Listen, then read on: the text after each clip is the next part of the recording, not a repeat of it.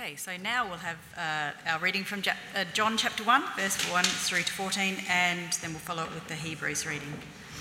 So, beginning with verse 1. In the beginning was the Word, and the Word was with God, and the Word was God. He was with God in the beginning. Through him all things were made. Without him nothing was made that has been made. In him was life, and that life was the light of all mankind. The light shines in the darkness, and the darkness has not overcome it. There was a man sent from God whose name was John. He came as a witness to testify concerning that light, so that through him all might believe. He himself was not the light, he came only as a witness to the light. The true light that gives light to everyone was coming into the world. He was in the world, and through the world was made through him, though the world was made, was made through him. The world did not recognize him. He came to that which was his own, but his own did not receive him. Yet to all who did receive him, to those who believed in his name, he gave the right to become children of God, children born not of natural descent, nor of human decision or a husband's will, but born of God. The Word became flesh and made his dwelling among us. We have seen his glory, the glory of the one and only Son, who came from the Father, full of grace and truth. And from Hebrews chapter 1, verse 1 to 4. In the past, God spoke to our ancestors through the prophets at many times and in various ways. But in these last days, he has spoken to us by his Son whom he appointed heir of all things, and through whom also he made the universe. The Son is the radiance of God's glory and the exact representation of his being, sustaining all things by his powerful word. After he had provided purification for sins, he sat down at the right hand of the majesty in heaven. So he became as much superior to the angels as the name he has inherited his is superior to theirs. Wow, what wonderful words from the Bible about God the Son and also God the Spirit and the wonderful Father. Now, we've just heard how to understand God wrongly, and it is important to understand God rightly. So, what can be said from the Bible about God? Okay. I'm going to draw some pictures. All right, see if you can see what I'm drawing. Okay. Here is someone.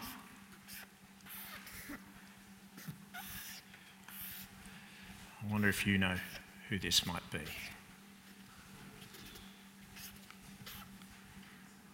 Can you guess? Kind of does look a bit like, well, maybe a bit like a man. What is he in?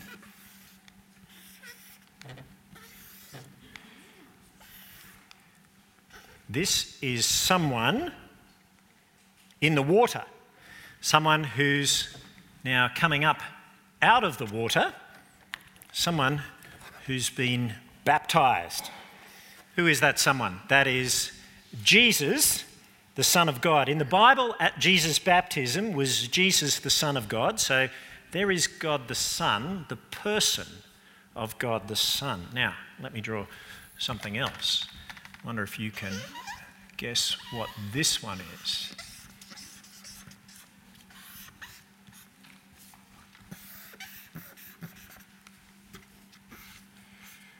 Okay. There is a dove that came down upon Jesus at Jesus' baptism.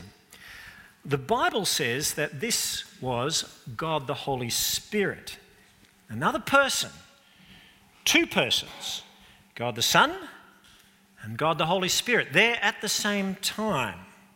All right? But now there's something else. Can you see what I'm drawing? No, you can't because you couldn't see this, you could hear it. It was a voice, a voice, uh, the voice of the Father, which boomed out at this moment for everyone to hear, a voice which came out from heaven which said, This is my Son whom I love, and with him I am well pleased. So now we've got three persons.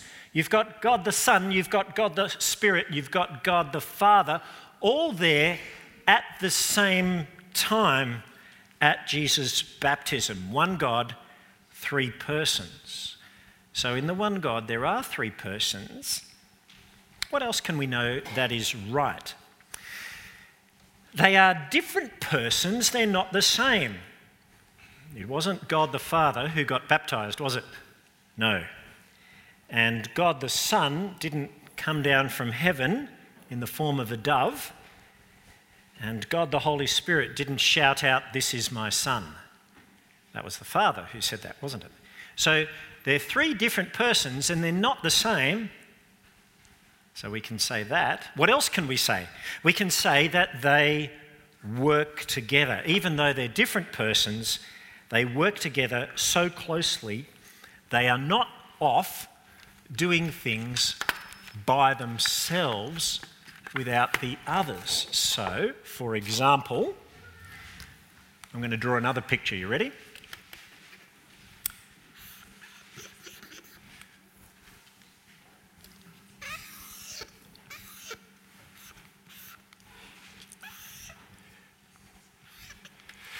Here is an ear. That is the ear of a disciple. Jesus only spoke the words into that ear that the Father gave him. Jesus' Spirit, the Holy Spirit, took those words and applies them to the disciple. Like God the Holy Spirit is now taking the words from the Bible and teaching us about him right now. Jesus, at this moment, is telling his disciples that when he goes, they will be looked after. He is telling them, God the Son is telling them, that when he goes, he will ask God the Father, and the Father will send them the Holy Spirit who will help them.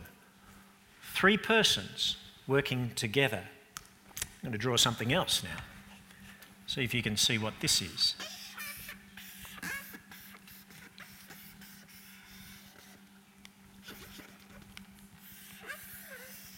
Do you know what that is? The hand of Jesus on the cross. Okay. God the Father sent his Son to die for us. God the Son obeyed his Father and died for us. And it was through God the Holy Spirit that Jesus offered his sacrifice to God. Hebrews chapter 9, verse 13. All three persons of God involved at the cross. Next thing, you ready? Can you work out what this is?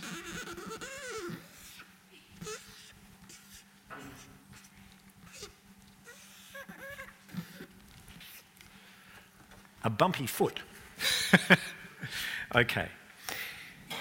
This is Jesus' foot as he walked out of the tomb. God the Father raised his son Jesus from the dead.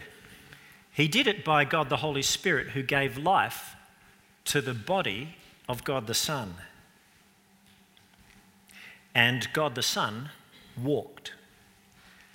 So, although they're three persons, they are not separate, they work together. What do we know about God? There is one God, three persons, they are not the same, but they work together. And this matters for us. Next drawing. Why does it matter to us that there is one God in three persons who are not the same, who is working together? Hmm. Let's see what we can draw here.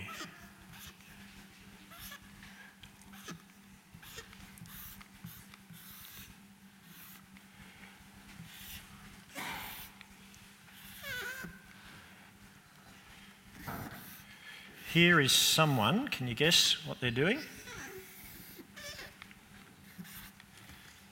Try and stand aside so you can see as I draw.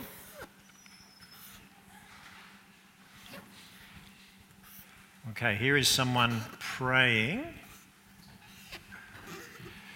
All right. So, here is someone praying. Now, God's Holy Spirit is helping them pray. God, the Holy Spirit, helps us when we pray, and they are praying to God the Father. That's how Jesus taught us to pray in the Bible, isn't it?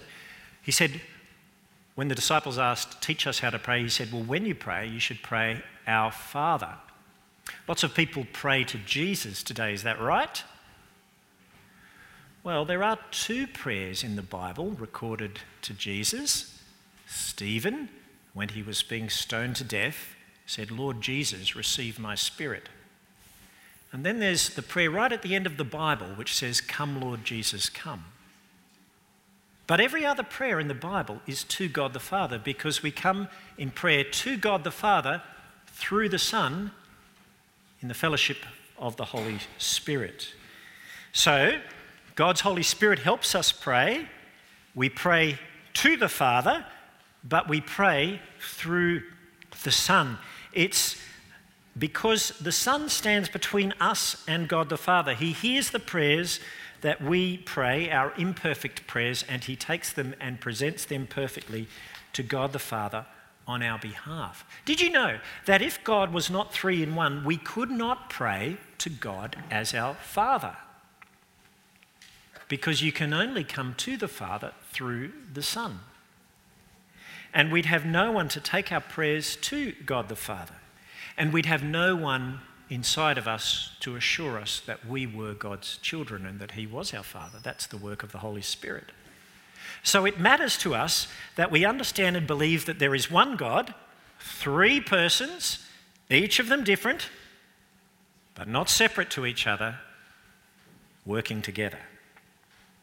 Okay. Oh, I've been listening, I've been listening. now I'm upside down. right. It really is important to understand God rightly. It really, really is. Um, Wally, yes, my brain hurts. okay, but it's a good kind of hurting. I'm very, very sorry, Wolf. But that's our wonderful God. He's too amazing for us to understand with our tiny little heads, but so wonderful He's so amazing, and he does speak things that are true about him, which we find hard putting together in our head, but that doesn't stop them being true. They are true, even though we find it hard to understand. All right, we're going to finish by praying a prayer from the Bible. Will everyone shut their eyes? Okay, here we go. May the grace of our Lord Jesus Christ, and may the love of God, and may the fellowship of the Holy Spirit be with us all. Amen. Amen. Okay. Thanks, Cam.